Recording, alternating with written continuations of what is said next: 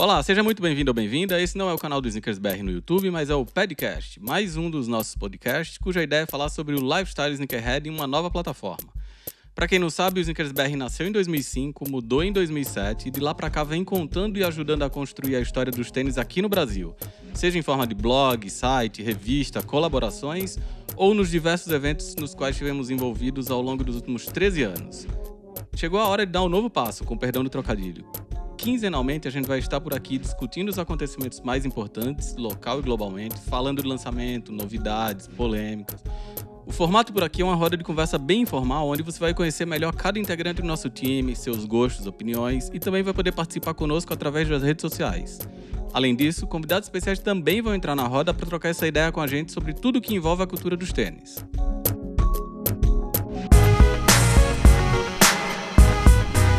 Olá, estamos de volta. Eu sou o Ricardo. Esse é o décimo episódio do Podcast, mais um dos podcasts com selo Snickers BR de qualidade.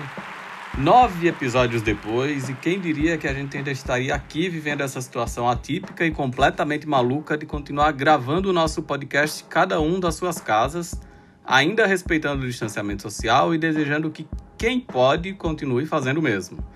Bom, não custa reforçar que exatamente por esse motivo a qualidade de áudio desse episódio pode não estar tão boa quanto estaria se estivéssemos todos juntos no nosso estúdio, mas o que vale é o esforço que a gente continua fazendo para manter alimentadas todas as nossas plataformas, que são muitas, e dessa forma continuar levando conteúdo de muita qualidade para você que nos ouve, lê o site, acompanha no YouTube, nas redes sociais, etc, etc, etc. A torcida para a gente conseguir reunir todo o time no mesmo espaço físico continua e é por isso que temos mais um convidado especial hoje. Alguém que está com a gente no convívio diário lá da redação, se dividindo entre dois times diferentes. E eu vou deixar ele mesmo se apresentar e daí todo mundo dá aquele tradicional oi de abertura. Beleza? O cara que se divide em dois times diferentes sou eu, Douglas Prieto, editor da 100% Skate, editor da revista impressa SBR, ah, o braço o braço eterno, impresso e indelével do Snickers BR. E hoje eu, os caras me convidaram aqui para o podcast e eu estou honrado com o convite. Olha só, agora na minha sequência aqui vai lá o rei de Santo André para dar o seu oi. Opa, eu tô aqui no Reino de Santo André, aqui onde tem as melhores pizzas e os mais belos motoboys. Morando de favor e saudável. Agora o príncipe de São Bernardo. Aqui na região dos batateiros, saudável e ativo. Opa, saudável e ativo. É, o aplicativo primeiro, é outro. Depois do primeiro comandante aí, do primeiro convidado que foi, joga pros dois times, eu também tô ativo aqui na parada. Agora o Santa Cecília. Eu mesmo, Guilherme Lopes, conhecido também como designer. O maior e... degustador de água dessa, desse Nossa. podcast. É verdade. E agora o nosso prefeito da Vila Mariana. Um salve pro Armin. Você mora em nossos corações. aí, caralho. Aí sim, aí hein? benzaço, hein? Porra. Bom. Verdade, um salve aí, Armin. Agro é vida. Sinta-se abraçado. Agro é vida. só, só eu não falei onde eu moro, é porque aqui nem o Google Maps localiza. Ah, olha só. Aí sim, hein? Bom, no décimo episódio, e se essa não é a sua primeira vez por aqui, com certeza você já sabe que a cada novo encontro a gente começa o papo sempre com uma rodada de discussões em que os temas são trazidos pelos maravilhosos integrantes do nosso time. E aí, como já virou tradição, quem começa é o visitante. Certo. Douglas Prieto. Eu queria falar de um tema que vale para tudo na vida, mas que eu queria trazer para o universo dos tênis. Queria saber na opinião de vocês, até onde que a propaganda e a mídia influencia na história, aceitação e até na venda de um produto, de um tênis? Mais ou menos no sentido de algo assim, tênis não tão bons, mas que tiveram histórias tão bem contadas que passaram a ser adorados, e outros muito bons, mas que não tiveram histórias bem contadas ou bem escritas e que por isso não tiveram o valor que mereciam. Cara, eu acho que é, isso é, é muito verdade, assim, e, e uma lei que sempre aplica, né? Tanto quanto a lei de Gil, é uma lei que está sempre aplicada. A lei de quem? De Gil. Gil. Gilberto Gil? Não, não, jogador Gil. Depois tem que dar o Google aí, é. lei de Gil. Põe no YouTube depois. Eu conheço Mas a lei o... do Gerson. A Ali de Gerson eu tô até cansado de ouvir já essa, hein? Nossa, maravilhoso Canhota, que chegou a 200 mil seguidores no Twitter essa semana. Então, um abraço pro Canhota. Mas o próprio Air Jordan 1, né? Que tem essa, esse folclore do band e tal, de, de ser aquele tênis, Pera, de não pera, ser pera. aquele Fol- tênis. folclore do quê? Pant. Caralho, mano. Pant. Chamando o sotaque mesmo, é porque o professor de inglês corrigiu ele lá no YouTube, ele E ficou é- bravo então, agora. é foda. que Você tenta, você faz o, o, o, o gringo de Taubaté, fica ruim. Se você Pera. tenta fazer aquela a portuguesada, aí vem os pau no cu também encher o saco. É foda, né? Mas o, o primeiro tênis assinado pelo Michael Jordan, o tal do banido, preto e vermelho, Ah, e, e, e tem aquele folclore, né? Então, tipo, obviamente é um tênis foda, que eu gosto muito e tal, mas é um tênis que cresceu muito por causa da história. O Air Max Zero também, que. que, sabe, tipo, beleza, é um tênis. Se a Nike podia lançar ele como um tênis ok, um, um membro da família Air Max, que não teria todo o barulho que teve, mas que teve uma puta de uma história, do sketch, do Tinker, que a gente nem sabe se é verdade de verdade mesmo, mas até onde vai aquela verdade, e acontece. E outros tênis que, que acho que falta um pouco de história, e aproveitando que você que tá aqui, um tênis que eu gosto muito, eu tinha um, não sei se ainda tenho ele, mas eu tinha um, e que acho que faltou um pouco da Nike colocar a história dele em evidência foi o Project BA, Concordo. Do, do Brian Anderson. Que eu acho um tênis bem foda e que, tipo, parece que chegou, caiu na prateleira e foi isso, sabe? Que podiam ter contado mais sobre esse tênis. E. desenhado por um brasileiro a propósito, hein? Pois é, então. E, e sabe, nunca. E nem então, tinha muito, por exemplo, pros veículos brasileiros falarem sobre isso, né? Sobre o Brian Anderson, sobre quem fez o tênis e tal. E passou batido, assim. Então, eu acho que, que é parte integrante de toda a história, que vai continuar sempre. E que a gente, como bons consumidores de histórias, vamos engolir muita coisa no que vão enfiar. Ó, posso acho então. ficou estranho isso, hein? É. Vamos engo- Depois de falar que era o a- o a- ativo, engolir muita coisa, vou enfiar, o negócio tá, tá partindo para outro lado aí. Vamos, vamos voltar a falar de tênis. Não, mas zoeiras à parte, eu queria fazer um, um, um adendo à pergunta do Douglas antes da segunda resposta, que eu acho que para responder essa pergunta a gente precisava definir melhor o que é propaganda e mídia. Porque eu acho que, para mim, e acho- imagino que para a maioria de nós aqui, é, a gente até já discutiu isso em outros episódios, a história deve contar mais do que a propaganda em si, né? É, se a gente considerar a propaganda como sinônimo de storytelling, aí beleza, tem vários tênis que nem são tão legais, mas o storytelling ajuda a.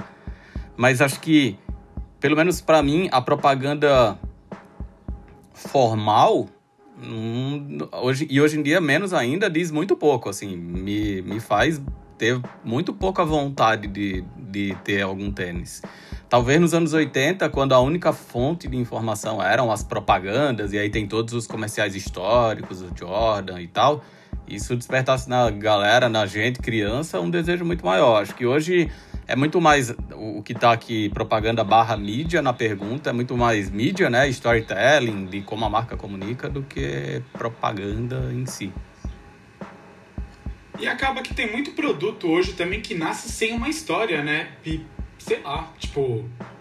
é, na, na hora que. Quando eu li a pergunta do Douglas, eu lembrei, tipo, ali no final, tipo, produtos legais, mas que, tipo, não tiveram sua história bem contada e acabaram morrendo. Ah, sei lá, teve um tênis que a gente falou essa semana aí, aquele EQT ADV Basquete, que eles colocaram. Acho que era o. ASAP Ferg Ferg, o ASAP Ferg, é, pra, sei lá, fazer uma propaganda, tá ligado? E era um tênis da hora e incrivelmente ele é um dos vídeos mais vistos no nosso canal. ah porque os caras que fizeram a campanha desse tênis aqui no Brasil são os caras são pica né o maluco que entrevistou lá o Fred o G o Mion Sim, sim, então teve todo esse lance, mas depois ele morre muito rápido, tá ligado? Essa história não continua, é, é estranho, sabe? Só eu queria agradecer por ter muito matado hoje. a minha pergunta já, nasce- viu? O, o produto nasce muito legal e depois morre. aí ó tá vendo o Gerson o Gerson falou obrigado por você já ter matado a pergunta dele não não matou não tá tá vivona ainda Não, ainda tem outras coisas lá pra, pra sua pergunta. Voltando a do Douglas, Guilherme Lopes, dê aí a sua contribuição, seu tostão de sabedoria. Cara, eu não consigo pensar muito num produto em si, tipo, específico, mas eu compartilho da opinião dos meus companheiros aqui, que falaram isso, né? De que às vezes a gente é, se apega muito a umas histórias que a gente sabe que não faz muito sentido, ou e a gente sente falta de alguns outros produtos que a gente conhece a história e a gente gostaria de que ela fosse melhor ou mais contada. É, eu acho que eu não tenho nem muito. Não vou ficar muito pensando num, num, produto em si, porque eu acho que eu vou perder muito tempo fazendo isso. Opa, desculpa. Mas é o próprio. O tempo dele é muito precioso, Douglas, pra ele Uhum. perder Eu, pra... da próxima. Não, de todo mundo, né? Da, Não, mas pra- de todo mundo. É pra economizar o nosso também. Mas, mas, mas Obrigado, designer. Então, mas um, um negócio que eu sempre falo. Obrigado, designer. Valeu. O negócio que eu sempre falo é aquilo que a gente. Ainda mais, ainda mais a gente, né? Que tem, sei lá, bastante pares de tênis. Que a gente gosta de se enganar, né? Então a gente gosta de uma história bem contada que vai nos convencer de que não, é só mais esse, esse vale a pena eu ter. Então, Ah, eu não, não tenho negócio de só mais esse, não. Eu gosto, se eu gostar, eu gosto. Eu não fico achando que é só mais esse. Não tenho a menor pretensão de vou parar nesse. Ah, não, mas de vez em quando você. É esse lance de você se enganar pra você falar, não, beleza, vou comprar porque, ó. É, acho que Por tem mais aquele lance de, ah, assim. esse eu tenho que ter, porque vai saber se ele vai ser lançado de novo, é agora ou nunca. Uhum. Jaime Porque, cara, imagina quem comprou os Nike Considered lá em 2000 e pouco, falando, não, agora sim a Nike, ó, até 2020 todos os tênis vão ser assim. Acreditou naquela história e estão até hoje esperando. nem começou. não acabou ainda, hein? E pelo jeito vai demorar pra acabar, porque os caras vão adiar o final do ano, né? os caras estão adiando o Réveillon. Minha vez? Não, eu não tinha conseguido pensar em nenhum produto específico, mas o exemplo do Air Max Zero pra mim é tudo, assim. Porque tinha tudo pra ser muito foda, que era o tênis que eles diziam que não tinham capacidade tecnológica de produzir. E aí trouxeram ele mais de quase 30 anos depois. Só que faltou explicar essa história melhor e quase que provar que ela era real, né? E aí, tanto é que veio a primeira cor, vieram mais algumas e, tipo, caiu no esquecimento. Mas dessa história do Max Zero, desde que lançou, você tem esse pé atrás. Ah, será que é verdade? Será que não? Mas se é mentira, é uma mentira muito bem contada, porque os caras, quando lançaram esse ano o documentário do Air Max, que seria 30 anos do Air Max 90, tiveram esse cuidado de, numa cena de época do Tinker Hatfield, colocar o desenho do Air Max Zero no papel que ele tá segurando. né? Sim. É uma montagem, né? Será? O detetive virtual já analisou essa foto aí já deu o veredito dele. Vamos mandar pro Fantástico. Vamos mandar lá pro Tadeu Schmidt. Bom, Douglas, respondida a sua pergunta? Tá respondida. Gostei das respostas. Boa. Tipo, ainda bem que eu não preciso eu responder, porque eu perguntei justamente porque eu não sabia. Não achei que eu ia ter que. Ainda bem que eu não preciso responder. Eu respondi, eu perguntei justamente para aprender, não para não responder. Mas se quiser dar a sua contribuição, Não, o que, que eu você acha da sua? Eu achei o lance, o, o Gerson lembrar do Project BA, um exemplo bom mesmo de um tênis muito, pra, muito legal, muito marcante e que foi pouco falado, pouco comentado. Acho que é o tênis que até hoje melhor faz a coisa de tênis que serve para andar de skate e é confortável para andar a pé também. E isso acho que nunca foi muito bem explorado. Bom, então vamos seguir aqui com a nossa rodada de perguntas trazidas pelo nosso maravilhoso time, agora com Jaime Ha e sua polêmica da quinzena.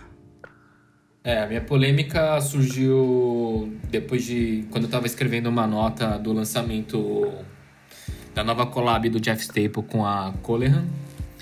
E aí eram dois sapatos ali que um dia eu já gostei bastante, beleza. Só que me deu uma sensação de, puta, isso de novo. É, as mesmas cores, o camuflado, o cinza do pombo com aquele vermelho de- do detalhe, que é quase um infrared. E aí, na minha cabeça ficou, puta, tipo, será que já deu Jeff Staple? Chega, para enquanto, enquanto dá ou não? E aí, minha pergunta é, quem que pra vocês, um dia vocês já acharam muito foda e meio que já deu, assim? Ou precisa dar um tempo, pelo menos? Eu tenho constantemente essa sensação com o Ronnie, Ronnie Feig. Às vezes eu olho, tipo, tudo a mesma cara, a mesma paleta de cor, sabe? Tá, o cara é bom no que faz, mas, mano, puta, cansou, né? Sei lá. Polêmica. E você, Gerson? Eu acho que dois exemplos que a gente até já conversou é, poucos episódios atrás. Não é nem, tipo, acho que, que os, as mentes pensantes por trás, mas acho que a estética. É a Sakai, que já fez algumas outras coisas muito legais, mas que agora está insistindo nesse negócio de manter tênis sobre tênis e duplicar as coisas. Eu acho que, tipo, é uma estética que é legal, mas que ela é muito grande, assim, muito volumosa. E aí você começa a repetir isso em vários modelos, começa a cansar muito rápido. Então, esses novos modelos de corrida, achei péssimo, a sola principalmente. Então, acho que eles. O que a Sakai fez no começo, por exemplo, com os Air Max 90, que tinha sem cadarço e tal, puta, aquilo era muito legal. E aí, os primeiros que eles trouxeram o Blazer junto com o, os Waffle lá, foi legal também, mas, tipo, tem capacidade de fazer coisas diferentes. E o próprio Virgil, que, tipo, fez coisas bem legais, mas que, tipo, ele acabou pesando um pouco na, na receita de sucesso, que é o que o Felipe tá falando do Ronnie, né? Embora esse Jordan 4 que vai sair agora aí da Off-White, eu acho muito foda, muito foda. Mas esses negócios do tênis com outro cadarço por cima, que foi o dunk, foi o modelo de corrida, não sei o que, e escrita, e recorte, tipo, puta, cansa, sabe? Tipo, dois nomes que eu acho que tô bem cansado, assim. Douglas Prieto, você tá cansado de quem? Eu tô um pouco cansado de Easy, cara, na verdade. E eu não sou o maior dos, dos haters do Kanye, apesar dele dar vários motivos, mas eu não, não, me, não pego tanto nisso. Mas o tênis em si, assim, as variações, as cores, eu acho que é uma coisa que meio que toda vez que aparece um novo, eu tenho a impressão que eu já vi ou que eu já vi demais, assim. Mas a gente tá falando de todos os Easy ou dos 350 Dos, V2? dos 350 V2 principalmente, mas, mas de uma maneira geral é uma coisa que quando eu escuto falar o nome não me, não me desperta mais tanta atenção, assim, eu não espero mais ver alguma coisa que vá me surpreender. Tem uma coisa interessante do Kanye que é na semana passada o nosso estagiário que tá comandando lá o Twitter soltou uma enquete de quem você acha que foi mais relevante para a cultura sneaker esse ano. Kanye versus Travis Scott, surpreendentemente deu Travis, né? Então, parece que tem mais gente cansando do Kanye e não só o Douglas. Ah, a, a Reclamando galera... da coisa certa com o motivo errado, né?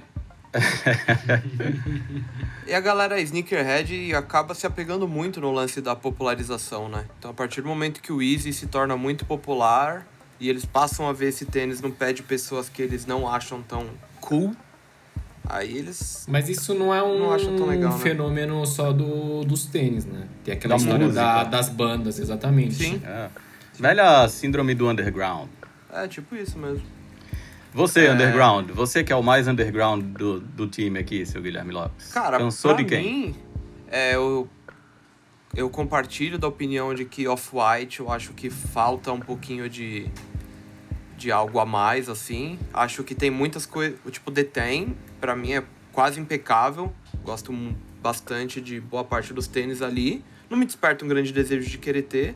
Mas depois, na sequência, veio muito essas, esses tênis muito. seguindo essa mesma fórmula, né? Letrinha do lado, esses cadarços por cima, blá, blá, blá, blá, blá, que eu também acho que meio que deu. É, Mas pra mim, a primeira coisa que vem na cabeça sempre que surge essa discussão é Bape. Qualquer coisa da Bape, pra mim, tipo. E camuflado, e camuflado, e camuflado, e. Cara, pra mim. Se até a o Bape acho próprio- que não. Pode falar, fala aí. Se até o próprio cara que criou a marca falou que não entende ainda porque que as pessoas usam ela, eu acho que. É, aí então, um é, bem, exemplo- é bem isso mesmo. Tipo, eu, eu não consigo pensar num tênis que seja muito legal, que envolva o nome da Bape nos últimos, no mínimo, 5 anos, tá ligado? Quase 10 dá pra chutar. Não, não- já deu. E roupa, roupa mais ainda, né? Roupa da Bape, só Jesus na causa. Qual a última coisa legal que você viu da Bape, designer? Tenta puxar na memória aí. Ah, velho. Eu não consigo. Um tênis que eu gosto que não é da tipo dos anos 2000, mas também não é tão recente, é, sei lá, o Insta Pump Fury da, da Ape lá, né? Que acho que até o Jaime o Ricardo tem, que eu acho um Uhum. tênis bonito, também tem o camuflado, mas é. Ah, você falou cinco anos atrás, o Superstar que eles fizeram com o Undefeated são bem bonitos. É, esses aí são da hora mesmo. Bem bonitos. Foi a primeira vez que tiveram o camuflado azulzinho, o camuflado analistra, de um jeito muito mais. É, o camuflado é meio de bandana, de ticano. É, é legal. Então, mas em geral, tipo, já, já deu. Tá todo mundo muito explorando o hype mesmo da parada, os atuais donos da marca. E. Já deu, né? Chega. Entendeu? Bom, vou dar minha opinião também. Pra mim, eu não acho que eu tenha alguém que eu olhe e fale já deu, porque eu acho que tudo é cíclico. E eu acho que o problema tá nas marcas apostarem demais numa mesma fórmula num curto espaço de tempo. Assim, acho que o problema não é o Off-White fazer aquelas mesmas coisas que eles fizeram, mas é ter feito coisa demais nos últimos três anos. Assim, é um período muito curto para o volume de produto que saiu. Acho que Sakai acaba entrando na mesma, na mesma leva. Já teve uma fase dessa que a gente teve essa mesma conversa, Jaime, sobre Fragment. Tipo, teve uma fase que Nike lançava muita coisa de Fragment e as coisas acabavam perdendo relevância. Eu acho que todo mundo. Tudo tem esse ciclo e eu acho que as marcas deviam respeitar mais esse ciclo, né? Dar, deixar dar uma respirada e não ficar tipo, bape, bape, bape, bape, como É que é eu- todo mundo. Eu acho que existe o ciclo, mas existe também as, as marcas ou as pessoas que acabam estagnando numa única coisa e acabam insistindo muito nela, né? Então, o que eu, o que eu ia falar é assim, o exemplo do Pigeon. É, eu, eu acho que para mim tem muito mais a ver com o ciclo de consumo e com respeitar um, um respiro entre as coisas do que na fórmula em si. Porque tem um monte de gente que, sei lá, quando o Jeff lançou o Dunk Black Pigeon, que não tem nada demais, é uma fórmula que ele já tinha usado no New Balance, por exemplo, é, um monte de gente que já acompanhava o Jeff torceu um pouco o nariz pro tênis, mas uma molecada muito nova que não tinha tido a oportunidade de consumir aquela primeira leva de produto, teve o primeiro contato com o Jeff. Então aquilo meio que reintroduziu ele para um novo público. Que é o que eu acho que essas coisas que a gente tá vendo da Fragment que estão vazando aí vão fazer. Assim, tem uma galera que pode. Ah, não, Fragment é sempre a mesma coisa, tô de saco cheio. Mas tem uma molecada nova que não teve acesso àquela época em que a Fragment tava no auge. Então, pode ser que daqui a cinco anos a gente diga a mesma coisa da Off-White, assim. Então, pra mim o que eu acho da hora da, da Fragment e eu não coloco ela no mesmo grupo dessas outras marcas é justamente o fato de que a maioria das coisas da Fragment não tem um negócio de outro mundo, assim. É muito. É, é sempre meio sutil. Então eu É acho sempre que. Isso... minimalista, né? O lance é, então. minimalista, in- industrial, aquelas inscrições que estão em tudo. Então, você pega uma caneta que eles fizeram, é, é isso, e se pegar o Jordan, que ainda nem saiu, é isso. É, então, aí- essa parte eu acho que dá essa diluída pra que não, não sature tanto. Mas, enfim. Além do Jeff, tem mais alguém que você cansou, Jaime? E tem, tem, mano. Uma briga aí. Melhor ficar quieto. Prefere abster-se da sua própria pergunta? Mas respondido, então? Só de quem faz tênis, não, não estamos falando da vida no, no, no geral. É só É, não não é de precisa quem falar da gente. na vida. Não, eu ia falar de. de. ah, de marcas que permeiam esse nosso universo, mas deixa pra lá. Então tá bom. Agora é a vez do Gerson fazer a pergunta dele. Bom, minha pergunta, que já foi introduzida a todos pelo Felipe, eu só continuando agora. É, queria saber da opinião de vocês sobre algum modelo, alguma tecnologia que quando apareceu ou reapareceu, vocês apostavam muito nela, via muita possibilidade e de repente acabou, sumiu. Ninguém viu mais nada. EQT. Falei já no outro ali. Não, mentira. Eu tinha pensado naquele. Lembra daquele Reebok Zig? Tipo, eles viraram o Zignética. Só que agora é um outro tipo de solado, tá ligado? No Zig ele tinha, tipo, mano, era um zigue-zague serrilhadão, né? Mas ainda bem que acabou aquilo ali, né? Durou tipo uns Então- dois, três anos e graça. Mas, mas, tipo, ele parecia alguma coisa que, sei lá, na época ia revolucionar o mercado. Não revolucionou. Ainda bem, né? Você, designer? Pensou? É... Eu, eu pensei um pouco esses tempos que eu vi um cara no mercado no final de semana usando o Joyride. Joyride começou com um monte de modelo e já sumiu, parece. Eu tenho essa impressão, pelo menos. Tipo, foi ano passado que surgiu, né? E a gente já, já não vê mais. Já era. Douglas Prieto. Eu, eu achava que aquela coisa da, daquela meia, meia elástica que vinha no Coston 3, que é- tinha aquele encaixe, é uma coisa que aparece de vez em quando vai e volta em tênis de skate e eu achei que ali naquele do jeito que apareceu no- nesse terceiro modelo do Coston, eu acho que era um jeito que eu pensei que agora tinha vindo para ficar. E durou pouco também, o Coston 3 também durou pouco e ninguém mais fez. E acho que assim que eu tenho de lembrança mais recente de coisa que desapareceu Bom demais, é né? isso. Eu não sei se eu expliquei. Não sei se eu expliquei bem o que é a meia O elástica, cola, né? O colarinho do tênis. Vivarina. tênis? Não rasga, não desfia. Nem com as facas guinso corta Nem com ela. as facas guinzo. Jaime, você? Eu.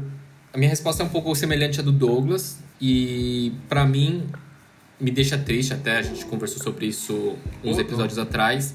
É, eu tô, pra mim, o Flyknit tá morrendo nos modelos de performance, assim. É, você vê- você vê cada vez mais em modelos é, de lifestyle. E aí você olha os modelos de performance que a Nike tem lançado aí, nenhum tem Flyknit, agora tem um outro tipo de material que agora eu esqueci o nome, me, me fugiu o nome. Mas se você olhar, por exemplo, o Vaporfly, ele tem aquela telinha, né? Não é um, não é um knit. E aquilo já me desagrada pelo tipo de material, eu não sei como ele se ajustaria ao pé. Mas eu fico meio triste de ver que o Flyknit está sumindo ali dos modelos de performance. Já usei tênis Flyknit para correr, tinha uma Tiempo que tinha Flyknit por baixo, que era bem foda. Então é uma coisa que eu gostaria de tentar ver um pouco mais por aí. É, eu vou na do Jaime também. Pra mim, acho que o que mais me entristece é ver como o ciclo dos tricô tecnológico foi muito rápido. Tipo, eles chegaram, uma coisa que a gente pirou, assim, eu queria comprar todos os Flyknit Racer, Flyknit Trainer, depois as coisas com Prime Knit, blá blá blá, e a gente viu popularizar muito rápido, a tecnologia ficar acessível muito rápido, surgir coisas que não eram mais tecnológicas, né, eram pô, só os copy-paste, e agora ninguém mais fala nisso. Mas É, ao mesmo tempo me agrada ver o que, que eles estão fazendo, esse novo propósito que eles estão dando, que é de reciclar, né? Então criar essas tramas com fios reciclados que você tem visto em nesses produtos de ISPA ou até mesmo nesses Vapor Max 2020 aí com um monte de fio, fiozinho. Só retomando rapidinho, fazendo um gancho com a pergunta do Douglas, e aí a parada de, das histórias bem ou mal contadas. O Flyknit, quando foi lançado, seria os- o método de construção sem, sem sobras. E aí agora os caras falam que pegam sobras de Flyknit pra reaproveitar nesse novo cabedal. Então, tipo, mano, sobra ou Ué. não sobra, sabe? Aí, ó, não tem sobra. Ah, É. então, é, eu acho que... Eles acumularam as sobras pra fazer um patchwork. Então, eu acho que assim, eu não me lembro de ter o sem sobra. Era com o mínimo de desperdício. Que você passar no final tem que cortar o fio, né? Eles falam que é esse fio, essa rebarba de fio, que eles fazem o fio atual. É, eu não conheço É, o processo 100%, mas É, é um fio que vai sendo tricotado e no final tem uma rebarba, tem um corte que você precisa Então, dar pra fazer um Em, remate. em teoria, quando minha mãe tá fazendo uns panos aqui de tricô dela, ela corta ali, aquele começo, ela co- começa o outro já, não tem desperdício. E minha mãe não faz tênis, né? Ainda não. Mas eu acho que é a história de- tamanho do Gerson, então, né? Podia fazer. Nem Nem propaganda. propaganda, né? É, Ela não A faz nem tênis, nem... contratar sua mãe. Nossa, ia ser louco, hein? imagina? Maria Nike. Mas enfim, a, a ideia é, tipo, querer ficar vendendo o bagulho de ser o melhor. Igual o Gui falou dos Considered também, ficar empurrando essas histórias goela abaixo, a gente acha tudo da hora. Porque a gente também quer achar da hora. A gente é Então, pra consumidor você, o que é que o que é que você apostava muito e que sumiu? Esse retorno da família QT, cara. Que o Felipe, filho da puta, a gente tava conversando ontem isso aí, ele copiou tudo que eu falei e me deixou sem resposta. Mas Pô, é isso. que foi- não foi nessa intenção, sabia? Mas me deixou aqui despido de palavras. Mas é, o, o EQT-ADV, acho que é um grande exemplo. Um tênis que, puta, é um dos vídeos mais vistos do nosso canal. Um vídeo que tem uma puta repercussão. Modelo, tudo que esgotou e acabou, acabou, sabe? Tipo, e esse, essas misturas de EQT com boost, EQT em formas tradicionais, chegou É, tal. não, mas fora isso, teve. Ainda teve tipo Profir, tá ligado? Que, mano, apareceu pra caramba e logo, sei lá, não dura um ano, tá ligado? E o bagulho. Disrupt. Eu não sei se é o caminho do Young One agora, Night Jogger. É, talvez as empresas estejam fazendo produtos com um ciclo de vida mais curto. O que estão ali para viver um ano no auge, mais um aninho só fazendo volume e morrer depois. E chega próximo, né? Não, acho que é isso. Matou. Pode acabar o programa. Então, antes, de acabar o, antes de acabar o programa, você vai fazer a sua pergunta, Felipe Carvalho. Qual é o tênis mais feio que você tem na sua casa aí, na sua coleção? Douglas Rápido Prieto. e prático. Cara, eu não. Se eu, eu não tenho. Eu não, não, Puta, não tem, tenho Douglas. Eita, cara. tem, hein? Conseguiu aquele lá. É quem mais tem, hein? Há, con- É na minha. há Lá, controvérsias. Douglas. Feio demais, mano. Você é o rei do tênis feio, bicho. Pera, eu vou... Mas a pergunta não é assim, qual... Mas a pergunta não é assim, qual que é o tênis que vocês acham mais feio da coleção do amiguinho? É qual, qual que eu acho da minha coleção. Então, se eu não acho nenhum feio, é, a resposta é essa, entendeu? Mas o Gerson falou, citou aí, realmente, eu tenho um Disrupt S branco que não dá pra usar. É feio. Um só. Todos os outros. É, só. é, todos os outros. É, tô falando a real, tipo, todos os outros eu gosto. Eu não, eu não, não, não, não compro o tênis que eu acho feio, não pego o tênis que eu acho feio. Os tênis que eu tenho eu acho legais. Mas o Disrupt S, realmente eu peguei ele num dia que eu achei que ele era bonito, mas foi tipo. Tá, foi tipo pegar alguém bêbado, assim. Você achou que era uma coisa, mas na manhã É seguinte era raro, mas outra. acontece muito, né, Douglas? Errado, você mas quer dizer errado no. É Valeu, raro, Gui. mas acontece muito. Errado mesmo no design. Você, Felipe Carvalho, quer responder a sua própria pergunta agora ou quer. Tem aquele Vans de plataforma lá com glitter. Nossa, você é louco, eu me sinto a própria Paquita. E você usa? Às vezes. Só na intimidade aqui do lar. Ah, Guilherme Lopes. Agora que Ixi, você aí doou o seu Rift branco, Então, eu fico pen- às vezes eu penso tipo, ah, Footscape, o mas o Footscape, o meu tem uma cor tão bonitinha que eu não consigo falar que é ele. Então, talvez um dos últimos tênis que eu comprei, o da Roca, Roca One One Ultra Low, porque é um tênis grande. Ele é muito, nossa, ele é muito grande. Eu pareço, sei lá, um robozão com ele no pé. E mas ele é da hora ao mesmo tempo. Peraí, então você não se arrepende de ter comprado ele, mas ele é o tênis mais feio que você tem. Eu não me arrependo nem um pouco, muito pelo contrário, fico feliz de ter comprado, mas se alguém virar pra mim e falar, mano, É esse feio. tênis, é, esse fala, tênis é feio, eu vou falar, pode crer. Tipo quando alguém fala das bandas que eu ouço, nossa, essa banda é mó bosta, só barulheira, eu falo, pode crer. É isso aí. Essa pergunta realmente ia ser melhor se um falasse qual que é o tênis mais feio do outro. Aí ia dar briga, né? interessante Aí mesmo. sim, hein? Vamos jogar os dados agora. Ah, eu tenho autocrítica, mano. Que isso. Vai lá, Gerson Gomes, qual é o seu? Air Jordan 1 top 3. Certamente longe de qualquer outro. Tênis de palhaço total. Que quando sai na rua, as pessoas ficam olhando, puta, esse gordo colocou um tênis de cada pé. é horrível, mas eu acho da hora. Jaime Nossa, mano. Tinha aquele Terminator lá, era feio, hein? Eu tenho esse aí, Puta, então posso, já posso falar o meu. O meu é esse aí que eu ganhei, o Chocolate o Swagger é ruim demais, mano. Eu sofri pra vender ele, hein? Ficou uns 5 anos lá parado, anunciado, até que alguém levou. Então pronto, eu tenho esse aí que eu ganhei, então esse é o mais feio que eu tenho. Um pé verde menta, outro pé chocolate. E todo de cobra. É, essa, co- essa coisa de pé diferente é uma coisa que eu não gosto também não, e agora eu tô pensando com aquele Jordan do Lance Mountain lá, apesar de ser bem legal, mas essa coisa de cada um, cada pé ter uma cor eu também não gosto não. Jaime, falta você. Acho que o meu é unânime aí, é o Five Fingers, aquele de dedinhos. é verdade. Putz, É mó legal, já. Aquele bagulho lá, você é louco. Você tem tênis muito mais feio. Então, pra você, então.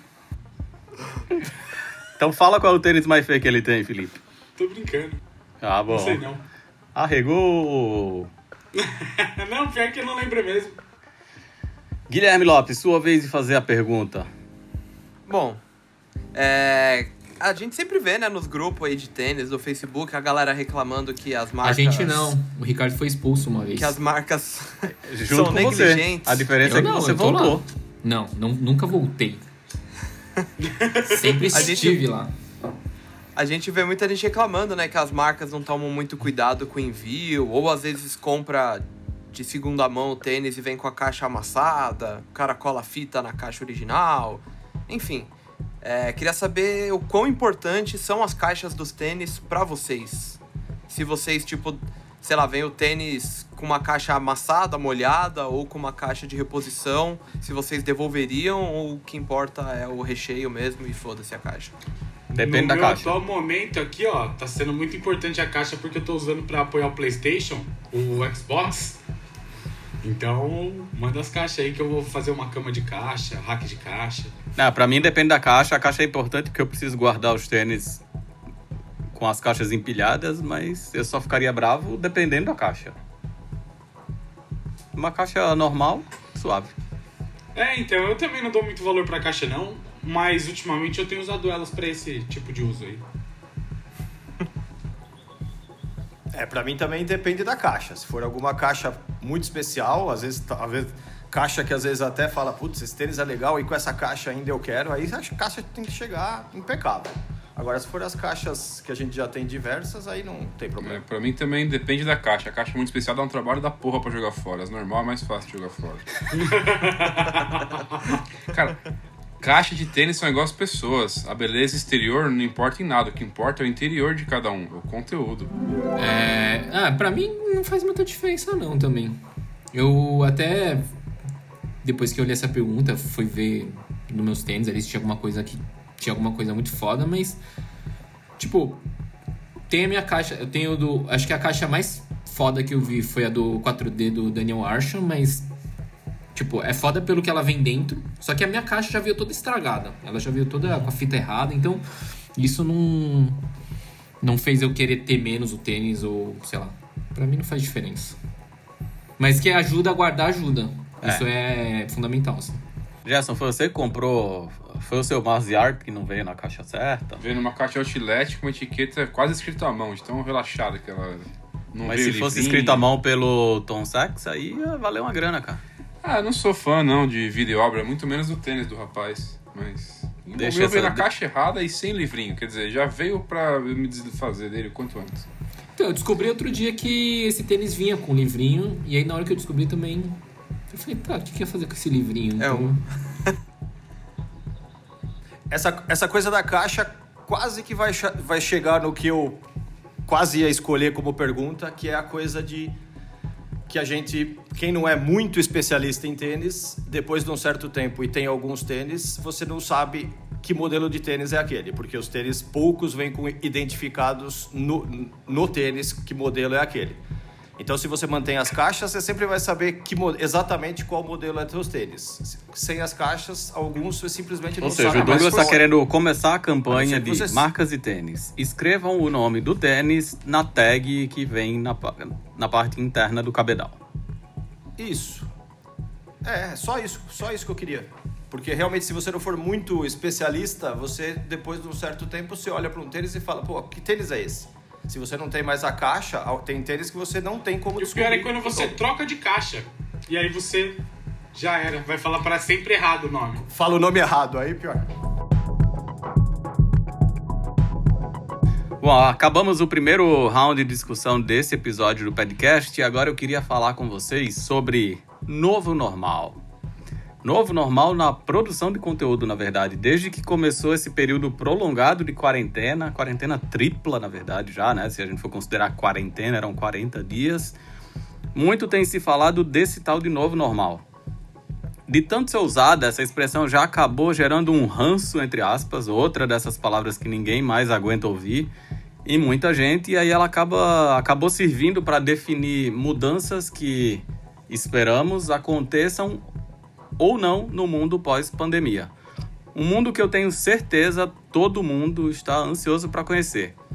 Bom, praticamente todos os setores já discutiram o que seria esse novo normal, entre aspas, desde a disposição de mesas no escritório até como vão ser as relações sociais e de consumo na configuração imposta pelo novo coronavírus. Há quem não acredite em nada disso, eu acho que a gente tem um representante dessa teoria aqui, e defenda a teoria de que nada vai mudar e que tudo provavelmente vai voltar a ser como era antes, no pior dos sentidos. Uma coisa é fato Nunca se consumiu tanto conteúdo digital quanto nesse primeiro semestre de 2020 e os números não me deixam mentir. Só no Snickers BR, o site, por exemplo, a gente bateu duas vezes o nosso próprio recorde de visitação, duas vezes seguidas. Na primeira delas, a gente superou o recorde anterior em mais de duas vezes. Vamos ilustrar melhor com números? Em maio, foram 2 milhões e 300 mil acessos ao snickersbr.com.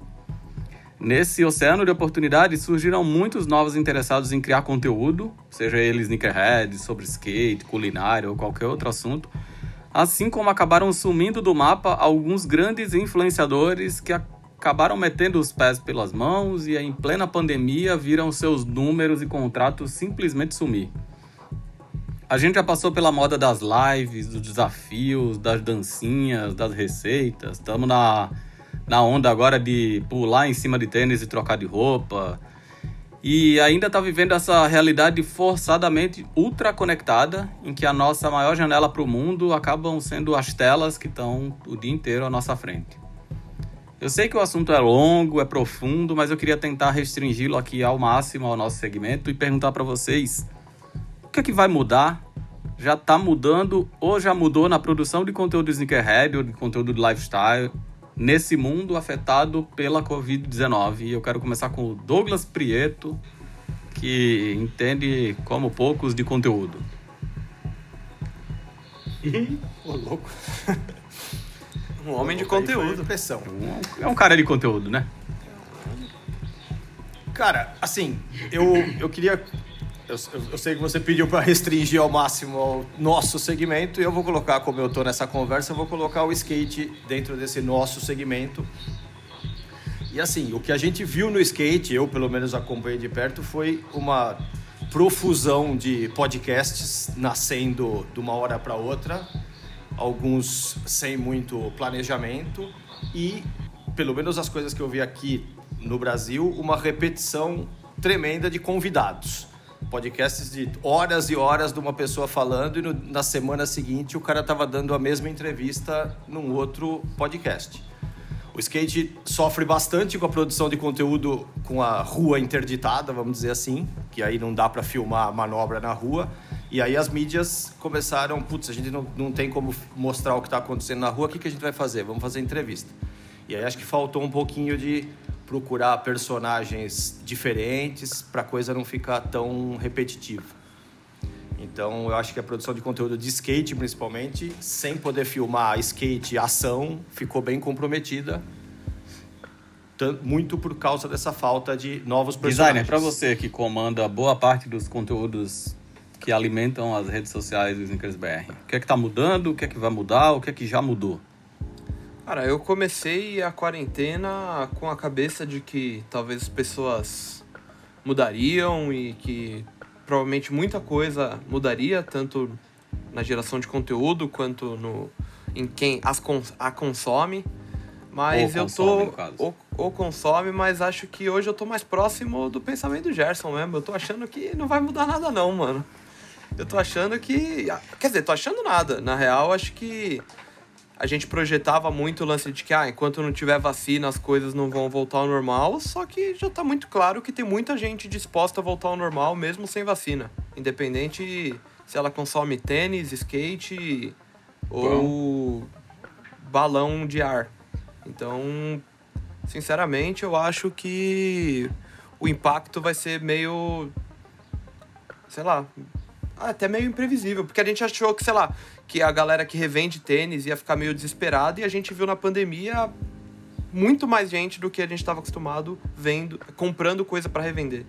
Então, acho que não vai mudar muita coisa não. Gerson quer engatar aí na resposta do designer, já que ele citou você? É, eu acho que a gente, a gente teve que pensar novas formas de, de fazer o o Sneakers BR continuar com a máquina funcionando.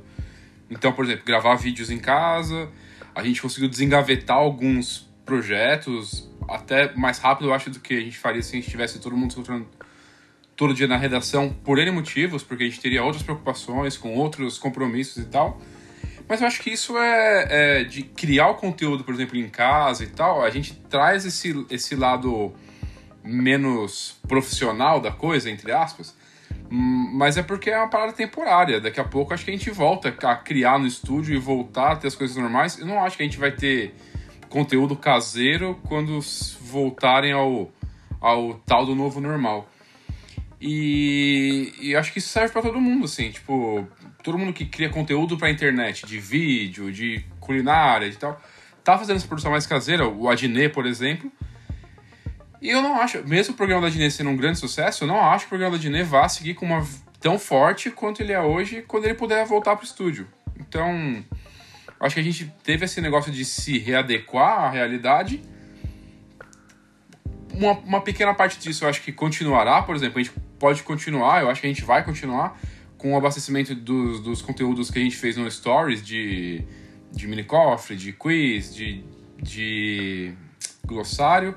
Eu acho que dá para continuar, mas ao mesmo tempo gravar em casa eu acho que não é uma grande é, novidade que a gente vai ficar. Agora, das pessoas, infelizmente, já que você me citou veladamente no começo, eu perdi a esperança no ser humano há muito tempo. Então, tipo, eu não acho que as pessoas vão mudar por causa da pandemia. A gente tá vendo a galera, tipo, que tem avô, avó em casa cagando aos montes e saindo pra putaria, pra, tipo, fumar narguilé, beber no bico das garrafas. Chega em casa, a avó morre, o maluco acha que é uma consequência.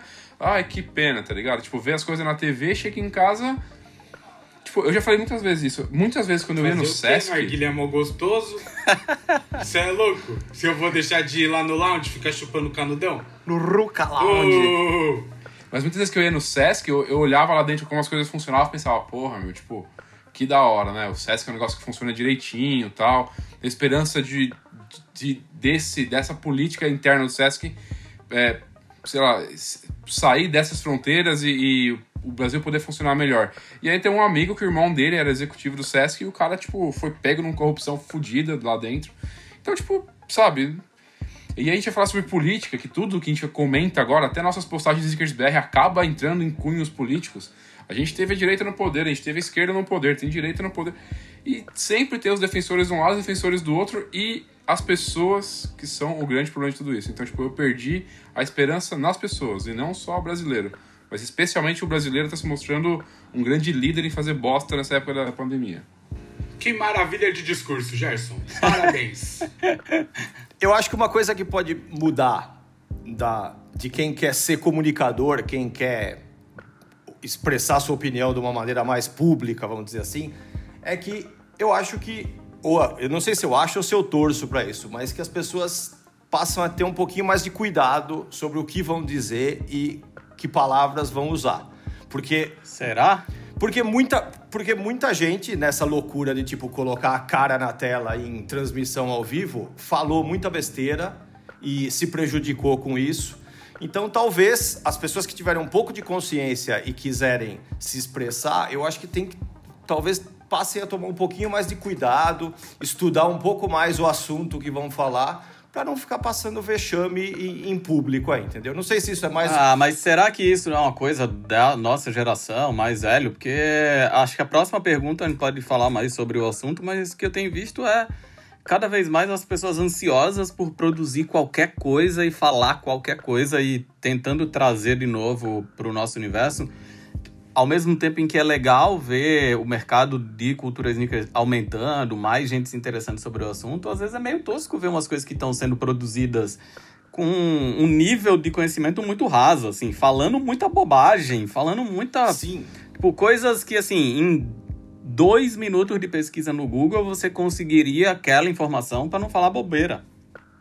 O fluxo de informação, sei lá, é, é muito maior agora, tá ligado? A, a, nossa própria página do, do Instagram, ela tem muito mais post do que antes. E nessa, tá aparecendo muita coisa, tipo, muito tosca, tá ligado? É... Quando não, é cópia da cópia da cópia, ou, tipo, uns textos muito mal escritos, tá ligado? A gente pegou, sei lá, aquele... Um da UOL agora, mano. puta. Ô, como que o maluco se aventura É. a falar de um bagulho Então, uma coisa lá, da que- pessoa querer falar sobre o assunto da moda. É, tá ligado? É muito bosta isso.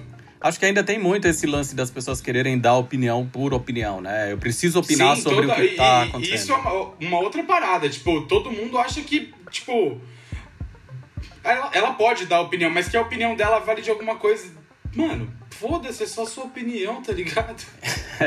Então, deixa eu tentar Da fazer. mesma forma que a gente tá dando as nossas aqui. É, não. Oi? Ó, e é uma coisa que eu não poderia deixar de citar. Na hora que o Gerson tava falando o bagulho do Sesc, se esse Brasilzão aqui virar o Sesc, vai ser bom demais, hein? Uma piscina em cada esquina, imagina os tobogã.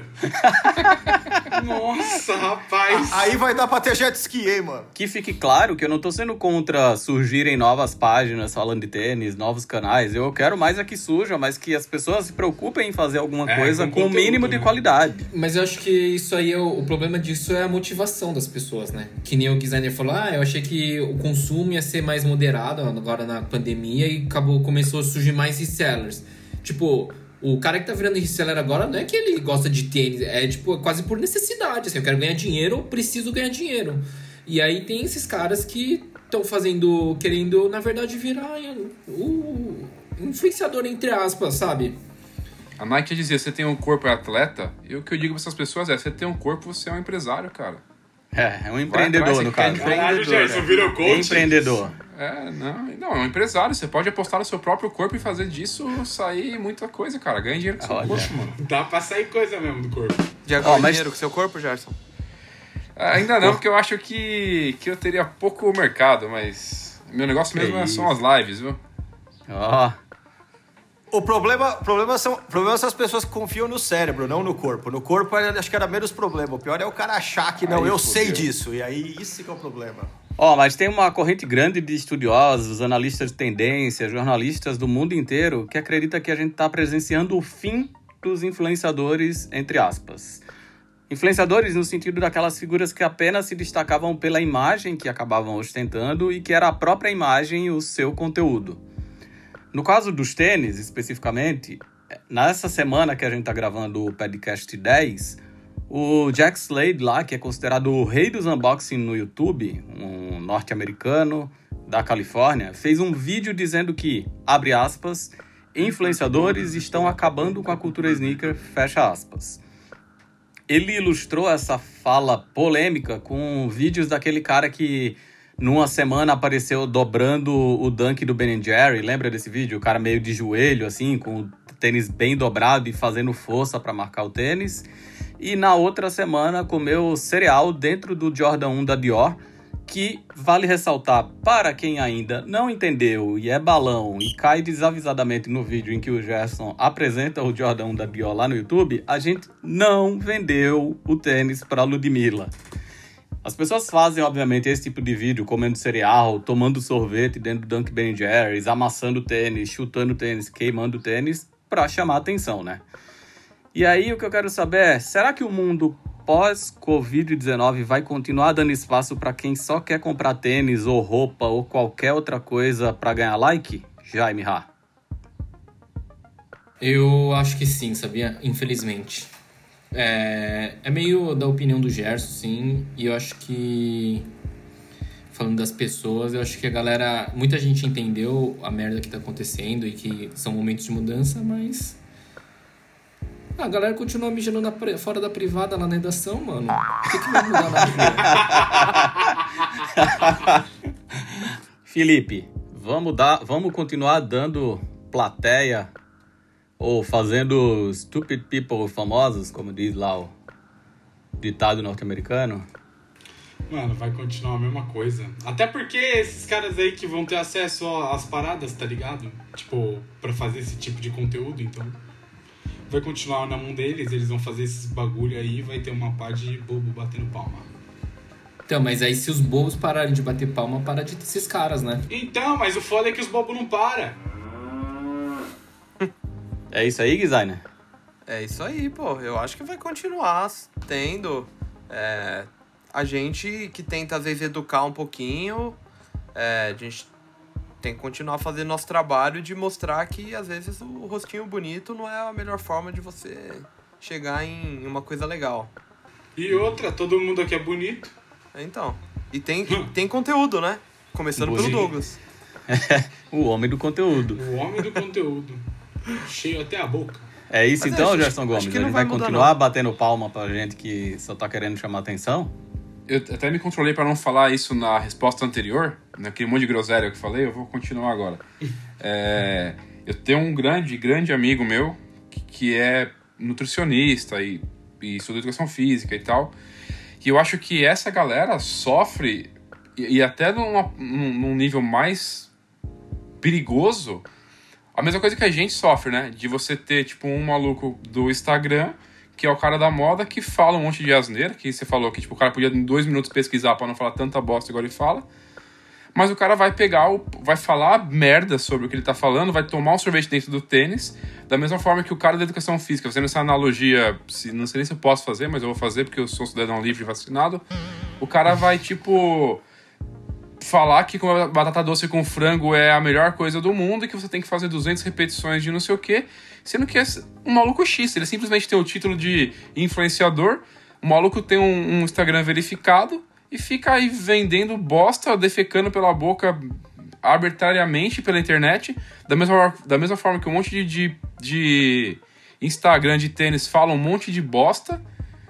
E que, é- qual é o problema de tudo isso aí? É essa, esse bando de gente. Eu não sei nem qual adjetivo usar, mas o bando de gente que aplaude. Então, tipo, ainda vai ter a galera que vai ficar seguindo, a galera que. A vida que se foda e tantos outros do gênero. E a galera vai achar isso da hora, tá ligado? E, tipo, infelizmente vai continuar tendo isso porque o ser humano deu 100% errado. Agora, pra finalizar, um- Que, que esperançoso. Uma questão polêmica pra tentar dar uma encerrada. A gente tá falando aí desse cara, ah, do engraçadão que vai, dobra o dunk, depois ele toma cereal dentro do coisa, e é um cara X que não traz nada de bom pra, pro nosso mercado, vamos dizer assim. Tá. E o Hikmet? Tomando sorvetinho dentro do tênis e botando o Dunk Ben Jerry's entrando numa piscina, sei lá que porra. Que É, o querendo ou não já tem o- deu. Ele, a minha ele, ele deu a pirada, mano. Então, É, eu acho, Veio eu acho que esse, tá ligado? É o Esse é o Didi dos caso. caras. Não, eu acho que esse é o caso do cara que é mais velho e que ele ficou tão puto com a nova geração tá fazendo essas coisas e ele achar zoado que ele resolveu, tipo, se eu não posso vencê-los, vou me juntar a eles. É, acho que é uma coisa. É, é tudo. Um, é- um é tão tosco quanto o outro, na real. Acho que, de novo, eu só queria enfatizar aqui, pelo menos do meu lado, é, zero problema com essa galera que tá produzindo conteúdo. Se o conteúdo for bem feito, legal, palmas e não é. O problema não é só a quantidade de pessoas produzindo conteúdo, é a qualidade do conteúdo que tem sido produzido, né? As pessoas acharem que porque elas conheceram um assunto hoje, eu nem tô falando de tênis, tem, isso se aplica ao skate, isso se aplica à saúde, fitness e bem-estar, isso se aplica a um monte de outros assuntos, é, é você achar que, ah, conheci determinado assunto agora, quero falar sobre ele, sou especialista. Tipo, ninguém é especialista em nada, assim, a não ser que você seja de, de fato um especialista na área, ciência, formado e tal, mas no fundo, no fundo, tem um monte de gente dando pitaco sem ter o mínimo É, de não, embasamento, mas tipo, né? e você pode até fazer, mas faz, faz bem feito, tá ligado? Faz da forma show. Pra dar um exemplo de uma coisa que junta os dois, nossos dois universos e que eu acho zoado e que toda hora acaba acontecendo, é o videozinho de pegar o tênis caro que não é pra andar de skate e fazer um vídeo andando de skate com ele. Tipo, não dá mais pra... Isso não serve, não serve pro... não significa nada no universo do tênis, não significa nada no universo do skate e todo mundo que faz é a- Então, na verdade significa, né. Douglas? Significa que quem fez é um grande babaca. É, é, é tipo, sei lá, é tipo o cara, sei lá, pegar uma Ferrari e fazer uma mudança. Não, e o tá pior ligado? disso é que vira e mexe, tipo, não é só o cara sozinho fazendo isso, e você vê, sei lá, os, as mentes por trás endossando esse tipo de coisa. Vira e mexe o Virgil posta lá, os malucos andando de skate com os tênis dele. Tipo, os negócios que tá saindo da Nike, que tá todo mundo ali maluco querendo. Tipo, Oi, sabe o que é doido? acontecendo. tipo, o, o, o Lucien Clark, por exemplo, ele faz isso patrocinado, né, pela Louis Vuitton. Aí, tipo, será que essa conversa não vai para outro lado? É, então, ou, ele, que- ou ele é um babaca ainda por fazer isso? Então, acho que são meio que as nuances do lance do Hikmet e do influenciador, assim. É dois lados de uma moeda muito... sabe, Ao mesmo tempo que a gente, sei lá, às vezes quer se distanciar muito de um estereótipo, a gente acaba se aproximando de um outro e no fim das contas a gente tá sendo ridículo pra alguém. Ó, o Gui sempre, o Gui sempre faz isso. Ele é eu sempre nem um cara... entendi nada, então eu vou ter que, sei lá, Estudar. rebobinar isso daí pra entender depois. Eu vou levar pra, sei lá, de Todo- noite todo eu mundo- deito e penso nisso. Todo mundo é ridículo pra alguém, cara. É, o que eu acho é que, assim, pra mim, a influência digital está mudando e vai mudar. Eu acho que não vai ser.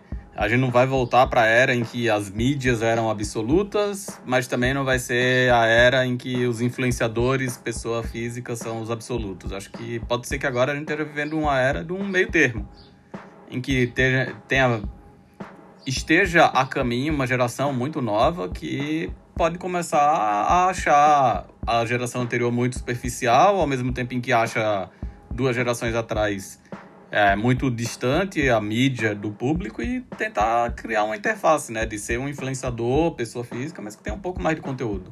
E a gente está falando disso do, do nosso universo aqui do tênis, mas a gente viu isso num, num, num tema muito mais sério, como de saúde, por exemplo, de uma hora para outra, um monte de gente dando opinião e receita e o que faz bem, o que faz mal, e muita gente ali não estava capacitada para falar isso e muita gente foi ouvida até, né, até autoridades. Continua sendo continua ouvida. sendo É, ouvida. continua sendo. Exatamente. É.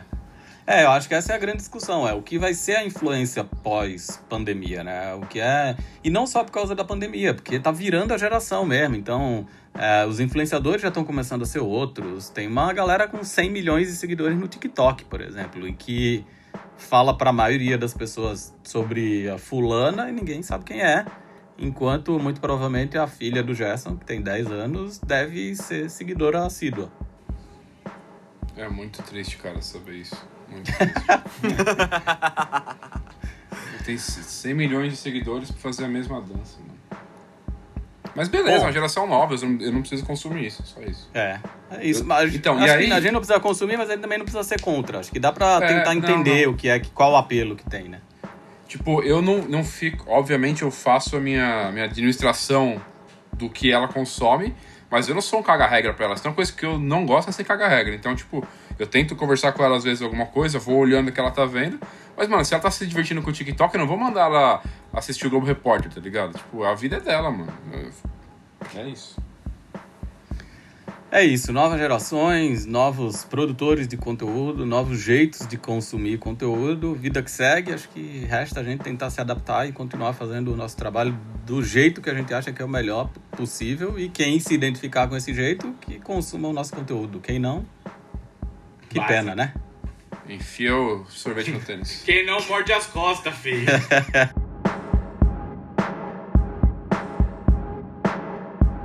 Bom, agora chegamos àquele momento que é onipresente em todos os episódios do podcast, que hoje eu poderia pedir para o nosso convidado Douglas Prieto dizer como chama esse esse nosso momento, só para ver se ele ouviu os outros episódios. Momento on air. Olha, Olha, lançou a braba, a voz de locutor da FM, programa na madrugada. Momento Oner, que é aquele nosso momento herdado lá dos vídeos do YouTube, em que a gente fala de algum tema da Nike, a marca do sushi. Como a gente tem um convidado aqui que, além de editor da revista SBR, colaborador do Sneakers BR, é editor da 100% Skate, skatista e entendedor do assunto, para quem ainda não ligou o nome à pessoa, é o Douglas Prieto, de quem eu tô falando, e é Prieto, não é Pietro. Vamos ver se a galera aprende uma vez por todas. Nosso convidado de hoje é aquele cara que aparece junto com o designer em boa parte, se não quase todos os nossos vídeos que falam de produtos de skate. É, como eu falei, editor da revista SBR, e na edição 15 ele escreveu uma matéria que pode ser conferida na íntegra lá no www.sneakersbr.co sobre a entrada da Nike SB nesse mercado. E para relembrar essa parceria ou essa história, é exatamente o designer quem vai resumidamente, sem falar quais estações de metrô o Douglas pegou até concluir essa matéria, contar pra gente como foram a entrada e a reentrada da Nike nesse mundão tão particular que é o skate. Posso começar? Deve. Então, hoje eu acordei é, 9 horas. Não, Bom, avança. já ali no começo. No, no- bom, ali no. Pera. Ali na catraca do lá. metrô. Bom, foi ali em meados, né, da década de 1990 que a Nike começou a querer se a, a se enfiar mais no, no meio do skate. Ainda não existia a Nike SB, né, que a gente conhece hoje, mas ela já estava produzindo alguns tênis que tinham como principal função ir de encontro às lixas de skate. É, só que na época, é, querendo ou não, foi uma época que acho que o Douglas pode falar melhor sobre isso, mas que teve um o mercado do skate, né, tava numa crescente ali, tava deixando um pouquinho de ser tão marginalizado e tava passando a ser visto como um, um esporte praticamente por algumas pessoas. E a Nike resolveu entrar nesse nesse tentou seguir esse caminho. Logo de cara, a maioria dos skatistas mais core, os caras mais ruas, não viram aquilo com bons olhos, mas a Nike chegou até a fazer campanhas. Então tinha uma campanha em que ela colocava corredores, atletas na rua e fazia com que e meio que reproduzia, né, a reação das pessoas como se eles fossem skatistas, então xingando esses atletas, esses corredores. É, acabou que ela parou um pouquinho, né, teve um hiato nesses planos até que em 2002 surgiu a Nike SB e a grande pessoa, né, o grande nome por trás da Nike SB desde então era o tal do Sandy Bodeker, um cara considerado revolucionário, é, tanto para a Nike SB quanto o projeto Breaking Two. Faleceu há pouco tempo, mas que até hoje tem o nome lembrado e o sucesso da Nike SB muita gente associa diretamente ao que ele fez por ela. Não só da Nike SB e do Breaking Two que o Gui falou, mas Nike Futebol também. O Sandy Bodker foi o cara que contratou o Ronaldinho, por exemplo. O, o Ronaldo Fenômeno, contrato assinado pelo Sandy. O cara que veio algumas vezes aqui no Brasil. Bom, daqueles primeiros e obscuros tênis de skate dos anos 1990, que quem quiser conferir as imagens é só entrar lá na matéria, que o Douglas compilou todas e eles estão lá. Até o atual renascimento do Dunk SB, já foram muitos os momentos de glória da Nike Skateboarding ou da Nike SB. E quem vai listar pra gente esses exemplos, e agora que eu quero ver o quanto ele estudou do roteiro e o quanto ele vai ler direitinho o que tá escrito, é o nosso amigo Felipe Carvalho. Ah, eu não vou ler o que tá escrito porque eu meio que conheço essa história. né? Essa história é Viveu né? essa história, É, né? Essa história eu, eu, eu domino. Bom, é, acho que esse, é, desses momentos aí é legal citar ah, lá no começo o surgimento dos Dunk Pro B, que foi meio que o teste mesmo da Nike SB. É, eram uns dunks com os materiais diferentes, normalmente camurça, e foi aí que surgiu o dunk de língua gorda. Porém, tem os co-JP também, que eles têm a língua fininha e eles são pro B, então não é uma regra, tá ligado? Ah, nessa leva aí também teve o Dunk High, o Paul Brown, que tem a língua gorda, é tipo meio até difícil, sei lá, lembrar de outros Dunks Highs com língua gorda. Teve acho que o Supreme, depois teve o Shugu, ah, e as primeiras collabs, né? Que foi York, Chocolate e depois logo veio o Pigeon.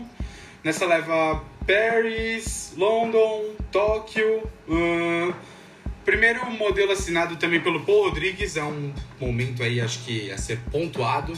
Tem também Janoski, é um ponto importante na história da Nike SB, né? Tem uma lenda aí, tipo, do nome dele. Você tá ligado dessa fita, Douglas? Não. De que, de que o nome, que ele vendeu o nome Ah, isso pra sim, Nike. isso sim. É Então, igual. É, é real essa, essa parada? Tudo leva a crer que sim. Mas não que, não que ele, não que ele vendeu, né? não, não tem, Então, não tem como ele e- vender o nome, mano, mas ele é- vendeu os direitos de usar o nome, né? Não tem? O cara O Walter Mercado vendeu dele pro Olha, empresário tá dele. É, O tipo, Alexandre ele- Rescovitch documentário aqui no. Brasil. Vendi o meu nome pra Nike. Mas continua, Felipe. Janoski em 2009. Bom, fora isso, depois Janoski lá em 2009 e, mano, o Janoski tá aí até hoje, né? E acho que no Janoski mesmo rolaram, tipo, a adição de várias tecnologias dentro dessa linha de skate. Foi quando a gente teve, sei lá, Janoski Era, a gente já teve também Lunar e agora a gente tem Free, né? Que é o que você vai falar. É, e teve, acho que nessa história também, a retomada do Dunk, né? Antes desse, Hum, desse retorno verdade. agora, o iShot O em, iShot. 2000 em 2016 refez o Dunk, ajudou a refazer o Dunk. Enfim, os momentos foram muitos. E aí, como o Felipe falou, mais recentemente a gente teve o lançamento da segunda geração dos tênis assinada pelo polêmico Nigel Houston com o solado Free, cabedal inspirado no Spiridon.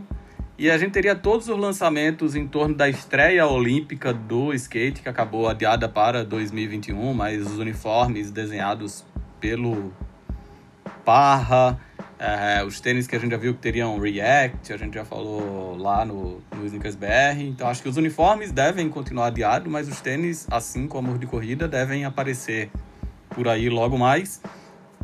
Por tantos acontecimentos históricos é que eu quero saber de vocês, considerando que cada um tem mais ou menos proximidade com o universo do skate. Quais foram os pontos alto e baixo nessa trajetória de quase 20 anos de Nike SB? Vamos começar pelo especialista no assunto, o homem do conteúdo, Douglas Prieto. Vamos lá.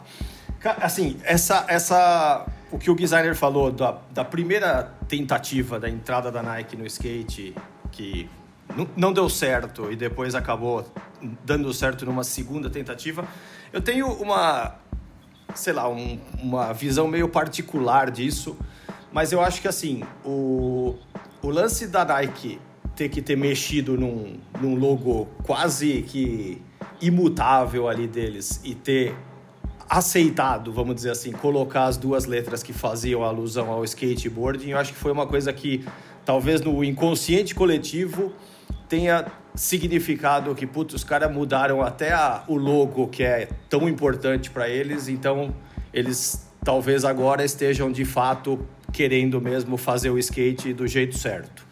Acho que é uma- o skate é uma coisa muito particular e eu acho que isso é uma coisa que talvez a Nike tenha percebido, falado, meu, esses caras eles são tão tão específicos, tão particulares que talvez se a gente fizer uma coisa que eles vejam que é só deles, funcione. Isso é só um devaneio, eu não tenho nenhuma comprovação sobre isso, mas é só uma observação que eu vejo de fora. Claro que junto com isso teve um trabalho de se aproximar muito mais das coisas que são importantes no universo do skate.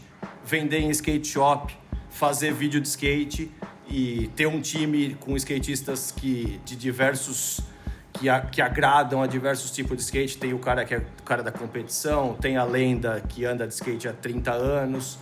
E aí eu acho que tudo isso foi construindo essa história da Nike e de uma maneira bacana. O vídeo deles, o Nothing But The Truth 2007, eles já tinham um time que era extremamente respeitado e aí fizeram um vídeo com um cara chamado Dan Wolf, que é um cara, um videomaker totalmente do skate core, que foi recrutado pela Nike. E aí todas essas coisas foram avalizando o que a Nike era dentro do skate.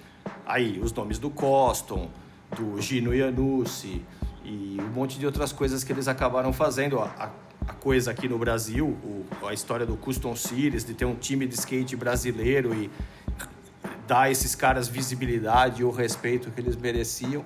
Então essa essa reentrada da Nike no skate trouxe diversas outras coisas que não aconteceram na primeira vez e que não deram certo na primeira vez e deram na segunda. Então eu acho que foi uma leitura melhor do que é o universo do skate. Então eu acho que esses aí são os pontos positivos que trouxeram a Nike a ser melhor aceita ou totalmente aceita no universo do skate hoje em dia. Designer, nosso segundo homem do skate, empatado com o Felipe aqui nessa lista.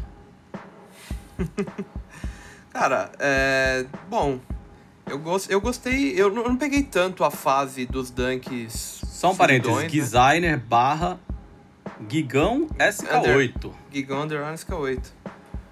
Então, eu não peguei nem como skatista, nem como sneakerhead esse ponto alto dos dunks ali de 2005, 2006, né? É, mas um pouco depois disso eu já comecei a acompanhar tanto o Sneakers BR quanto o site gringo, então eu tinha mais uma questão visual ali, achava legal. É, mas eu eu tive muito mais, por exemplo, o Janoski, né? Era um modelo que eu gostava bastante. É, por bastante tempo eu, era um tênis que eu realmente curtia. Acho que tem. É um dos, um dos tênis que, por um tempo, a Nike teve muitos projetos legais, né? Com, de colorways diferentes, de colaborações. Dava até para falar um, pouco antes, né? Na hora que a gente falou tipo, de tecnologias, tênis esquecidos. É um dos tênis que eu sinto falta de ver algo diferentinho hoje em dia. Mas é. Na, eu, como experiência pessoal, eu acho que o comecinho dos anos 2000, pós-diagnóstico, aí é a fase que eu mais gosto. A fase que mais me. estive próximo. Felipe Carvalho. Ah, então, pra mim tem um momento, sei lá, acho que bem, bem particular, que é o Brasil Custom Series, que foi acho que quando eu conheci mesmo o, o Dunk e aí eu fui atrás de saber o que que era. Que teve o evento no ginásio do Corinthians e aí tinha, mano, todos os caras do time nacional andando ali e alguns de fora. E sei lá, tinha o Omar Salazar fazendo uma lesão da hora. E foi, sei lá, eu era molecão e foi ali que rolou aquele estalo. Então, pra mim, A gente é já falou do, Co- já falou do Costa, do Janoski, faltou falar do Paul Rodrigues também, que é uma figura essencial nessa coisa de Nike SB aí. Ah, ele, tá, ele tava também nesse dia aí. E que foi ele o primeiro era o cara, tipo, do rolê, skatista. mas acho que o que eu mais lembro mesmo, o que mais me marcou, assim, andando lá nesse dia foi o Omar Salazar, que, tipo, ele era, sei lá, muito doido. E que o Felipe falou lá na introdução que ele fez, mas foi o primeiro skatista da Nike a É, ter uma silhueta isso. própria, né? Porque antes dele todo mundo assinava os, as colorways dos Dunks. Ele foi o Não, primeiro. ele foi lá e teve o primeiro Pro Model. Jaime Ha. Ah, eu acho que o. O que mais cheguei perto de ser influenciado por Nike SB é, foi Janoski também. Eu lembro de uns, umas cores que eu tive, que eu usei bastante. Tinha aquele. Eu lembro quando saiu o branco de couro perfurado, usei pra caralho e todo mundo pirou na época que saiu. Depois eu tive mais alguma, teve uma de azul, um azul marinho de cano, de cano médio não. Uma que depois ganhou uma versão cano médio, mas tinha um, uns pedaços meio de, de couro marrom, não sei se vocês lembram dessa, do azul marinho. Cadastro de cor marrom. É, o cadastro cadastro, do, o cadastro do Janoski no começo era de cor. Era de couro, era então... Dark Obsidian o nome dessa cor. É, Isso. Então, assim, foram uns tênis que eu usei muito. E acho que foi o. Sei sei lá, eu já tive muito dunk foda que passou na minha mão, mas certeza que eu usei muito mais esses Janowskis do que qualquer outro tênis ali de Nike SB que eu já tive. GG. Cara, eu na minha pré-adolescência e até adolescência, eu, eu convivia com a galera do skate, né? Da escola e tal. Embora eu tenha encerrado a carreira muito rápido no skate, eu tentei alguma coisa, mas parei muito rápido por N motivos. Eu era mais da galera da música, mas a galera da música de skate naquela época vi- convivia muito junto, né? Então a gente tinha muito, tipo, do visual, assim, ser muito próximo, porque a gente era muito camarada. Então eu sempre gostei de tênis skate daquela época. É, e mas o Dunk, na época que o Dunk, que o Gui falou, nessa época de 2005, 2006, que o Dunk tava nos seus primeiros primeiros borbulhos, aí eu não tava nessa vibe de Dunk não. Mas eu lembro de outros tênis que eu gostava muito, assim, então, tipo, o Zoom Tre, eu achava muito foda esse tênis. Eu ia tava só terminar falando que- desse né? tênis. Eu ia terminar falando que tava me surpreendendo ninguém ter trazido o Zoom 3 pra história Eu, ainda. eu tava esperando a deixa.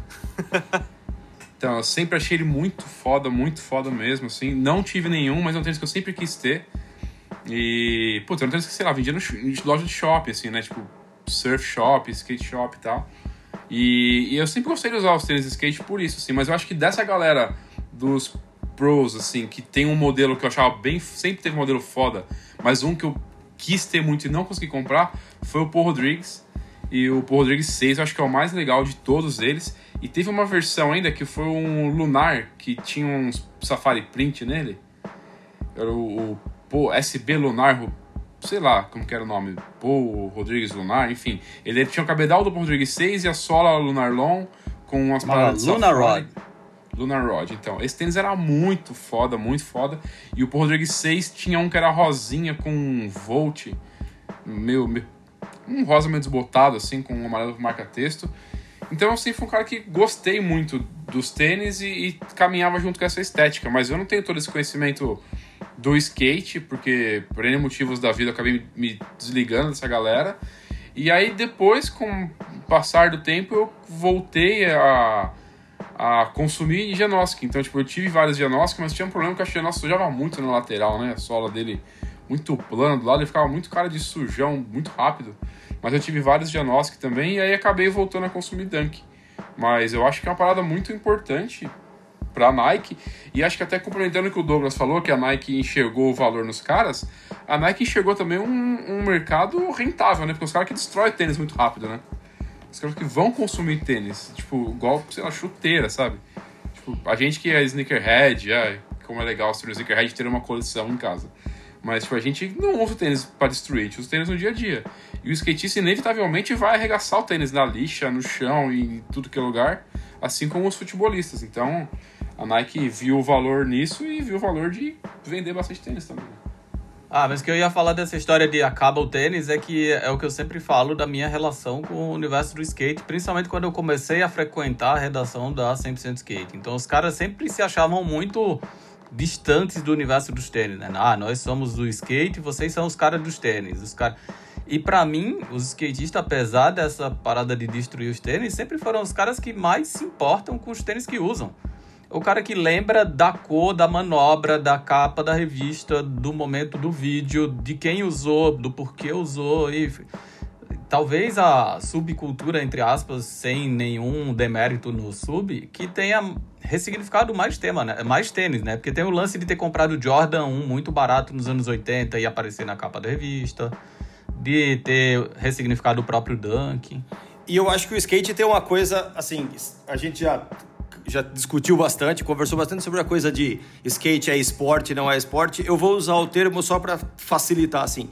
Eu acho que se tem um esporte que deixa o calçado em evidência a maior parte do tempo é o skate. Você assistiu o vídeo de skate da, quando o cara filma uma linha de fisheye, por exemplo, o, o, o tênis está no centro da imagem boa parte do tempo. Se você pegar um vídeo de skate, o, você vai ver que o tênis fica em destaque o tempo todo. E eu acho que era uma questão de tempo de, de, uma marca, de marcas grandes perceberem isso, a visibilidade que o tênis tem na prática do skate, porque o vídeo é importante e o tênis está sempre ali no, no centro do vídeo. É, e aí, tentando responder a minha própria pergunta, eu ia primeiro quase que chamar a atenção de ninguém ter falado do Zoom 3, porque eu sei que o Gerson e o Gui particularmente gostam muito. Mas eu também vou falar do Janose como o meu momento que eu acho ponto alto do Nike SB, não, não pela relevância para o skate, mas por ter conseguido transformar o nome do skatista no nome de um tênis a ponto de ter muita gente que nem sabe que Janoski é um skatista. Acho que a Nike SB teve um mérito grande de ter criado uma categoria de tênis, né? É, antes deles, a gente não via muito tênis. Eu me lembro muito na época de fazer as primeiras notas sobre o Zoom Stefan Janoski lá no Snickersberg, falando de boat shoes, que são esses tênis inspirados nos sapatinhos meio Docksider, nos sapatos de barco para usar lá dentro do iate. E os caras conseguiram transformar esse sapato que sempre foi aqui no Brasil, no mundo inteiro na real, sinônimo de uma estética bem de playboy, né? Ou, sei lá, Mauricinho dos anos 90 no tênis skatista. Tipo, muita gente torceu o nariz no começo, depois o tênis explodiu num grau que, assim, aqui no Brasil teve uma temporada bizarra, assim, da molecada na escola, de usar Janoski. E acho que os caras conseguiram um, um, feito bem importante fora do mercado de skate, né? Uma coisa que nasceu no skate, transcendeu o skate virou sinônimo de categoria, acho que. Para mim, ponto baixo, que pouco, poucos de vocês falaram, foi exatamente a Nike ter tentado inserir essas tecnologias de corrida e futebol de um jeito muito visível no skate. Então, para mim, todas as escorregadas que a Nike SP deu foi quando eles quiseram, com o próprio Paul Rodrigues, fazer os tênis muito sola de air grandona e que não tinha nada a ver com a estética que o skate gosta de consumir. Acho que quando eles usaram a tecnologia de um jeito mais funcional e menos exibicionista funcionou melhor, né? Não, Douglas? Eu acho. Eu acho que tem muita, muita tecnologia, assim, principalmente essas tecnologias que vêm de outras, outros, outros esportes, dificilmente acabam encaixando e sendo bem aceitas pelos skatistas. Assim, o skatista tem um, um padrão de tênis que ele já sabe que funciona. Acho que isso, tem, isso vale até para o skate mesmo, para o skate objeto. Grandes inovações tecnológicas nunca pegaram com relação a shape, eixo e roda. É sempre mais ou menos a mesma coisa.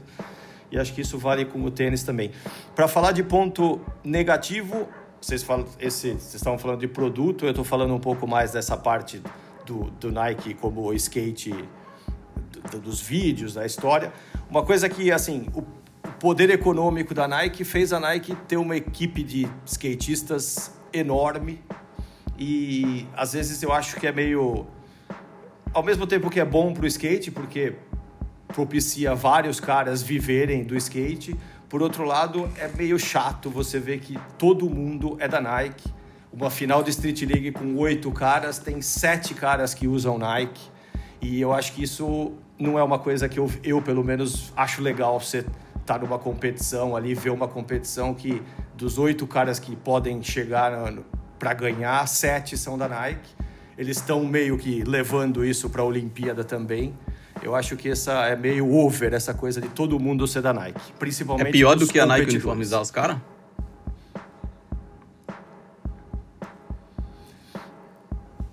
A questão da Nike uniformizar os caras é, é, uma, é, é uma obrigação dessa. Tava, tava, quando o skate virou olímpico, já era, é, já era sabido que ia ter um, um uniforme obrigatório, né? Não tinha muito como como fugir disso. Então, eu acho que o uniforme é mais uma, uma coisa obrigatória. Agora, ter patrocinar todos os caras que têm chance de, de Olimpíada, de ganhar uma medalha, isso não é obrigatório, é uma opção mesmo de se garantir lá no pódio na hora do grande Mas momento aí fazendo o papel do chato, do outro lado, não, não seria mais um motivo para as outras marcas quererem ir atrás desse, de outros caras que são no time da Nike, valorizar ainda mais o cara e fazer o skate ir para outro lugar e pagar melhor o cara e crescer ainda mais? Acho que o problema é esse, né? Ninguém vai conseguir pagar o a mais é. igual a Nike. Será, mano? Eu acho que, eu acho que assim, quem o, o outro outro gigante que, de tênis que está envolvido no, no mundo do skate é a Adidas. A Adidas tem é, skatistas que são competidores, mas em muito menor número do que a Nike. Seguiu por um outro caminho, não tanto do skate competição como a Nike resolveu seguir. Então, a gente via, por exemplo, as, é, a Street League algum tempo atrás, durante muito tempo, as temporadas da Street League foram, foram é, patrocinadas pela Nike. E aí você via o campeonato patrocinado pela Nike, com todo mundo da Nike disputando a final. Para quem olhava aquilo de fora, falava, cara, isso aí é um não é, uma, não é um campeonato, é uma demo da Nike, entendeu? O, até que, o, o, por, por coincidência, o Naja era o cara que, des, que destoava, quase sempre estava. Era o cara que estava nas finais, que quase sempre ganhava e que não era da Nike. Até a hora que a Nike chegou lá, bancou o cheque e trouxe ele para o time e agora praticamente todo mundo que tem chance de ganhar um campeonato grande calça Nike. É isso, então essa discussão renderia muitos outros minutos, mas nosso tempo já estourou faz tempo. Agora é aquela hora em que vocês fazem ah. aquele barulhinho quando eu disser que esse foi o décimo episódio do podcast. Nossa, chegamos já ah. no 10, bom demais, hein? Mais um. A gente tinha que comemorar mais um episódio de um podcast com assinatura do Snickers BR. Daqui duas semanas a gente está de volta com novas discussões e debatendo alguns dos principais acontecimentos do universo dos tênis com você. Lembrando que a sua participação é muito importante, seja avisando aos amigos que tem episódio novo no ar, seguindo, se inscrevendo para receber aviso assim que tiver um novo podcast disponível ou consumindo nosso conteúdo em todas as outras plataformas sobre as quais quem vai falar é o nosso amigo Gerson Gomes. Bom, você pode encontrar o Sneakers BR no núcleo central onde nasceu tudo, que é o nosso site, o sneakersbr.co, e lá dentro você pode procurar pela grade feminina ou por lançamentos de pés pequenos, procurando lá em cima ou lá embaixo o WSBR, e você também pode ir direto procurando digitando wsbr.com no seu navegador. Você também pode procurar o SneakersBR em outras redes sociais como YouTube, Instagram, Twitter e Facebook. E o Instagram também existe uma página própria para o W SneakersBR. Então, lá na, rede, lá na rede social das fotinhos, você digita W SneakersBR que você vai encontrar a timeline que as meninas fazem bem caprichada para vocês. E aí, mantendo aqui dentro desse núcleo de palavras auditivas do podcast, a gente também tem o Calçando Histórias, que faz parte de, desse conglomerado do selo Sneakers BR e já teve a sua pré-temporada lançada aí contando a história sobre o Superstar, o Adidas Superstar. Além disso, tem, como você falou, as nossas redes sociais e que estão cheias de conteúdos novos que quem vai falar quais são esses conteúdos é o Jaime. Nosso Instagram tem Coffee Sneakerhead, quiz e glossário nos stories, tem preview de lançamentos e unboxings rolando no Instagram Rios e o nosso estagiário em sua disputa acirrada com o bot do Twitter. E quase toda semana tem vídeo no nosso YouTube também. Quase todo dia, no caso. Quase todo dia. Douglas, quer deixar recadinho final, pedir pra turma seguir 100% de skate, ouvir o Não É Nada? Manda o seu recado aí. Eu, na verdade, eu queria contratar o Gerson para ele falar tudo isso das redes sociais aí da 100%, que ele falou mó bem da, dos Sneakers BR, ia ser bom ele falar da 100% também, mas... Chama nós. Eu vou tentar chegar perto, vou tentar chegar perto do, dele. 100%skate.com.br é o portal de, a partir de onde a gente noticia tudo o que é importante e interessante no skate. Tem 100% skate no Instagram, no Facebook, no YouTube. Eu, particularmente, tenho um projeto junto com os amigos que chama-se Não é Nada, que não fala só. que é basicamente para não falar de skate, falar de outros assuntos também. E que mais? Agradecer o convite aí de participar do podcast. E é nóis. Tem o Manobrando, fala do Manobrando também. Manda a galera seguir. Manobrados. Manobrados. Manobrados é uma, é uma coleção de shape minha que era privada e particular e que agora ganhou o Instagram e pode ser conferida lá no arroba manobrados. Shapes usados por pessoas importantes no universo do skate, certo? Valeu pela presença, Douglas. É isso então. Até a próxima. Tchau. Tchau. Falou. Falou. Petcast, um podcast Snickers BR.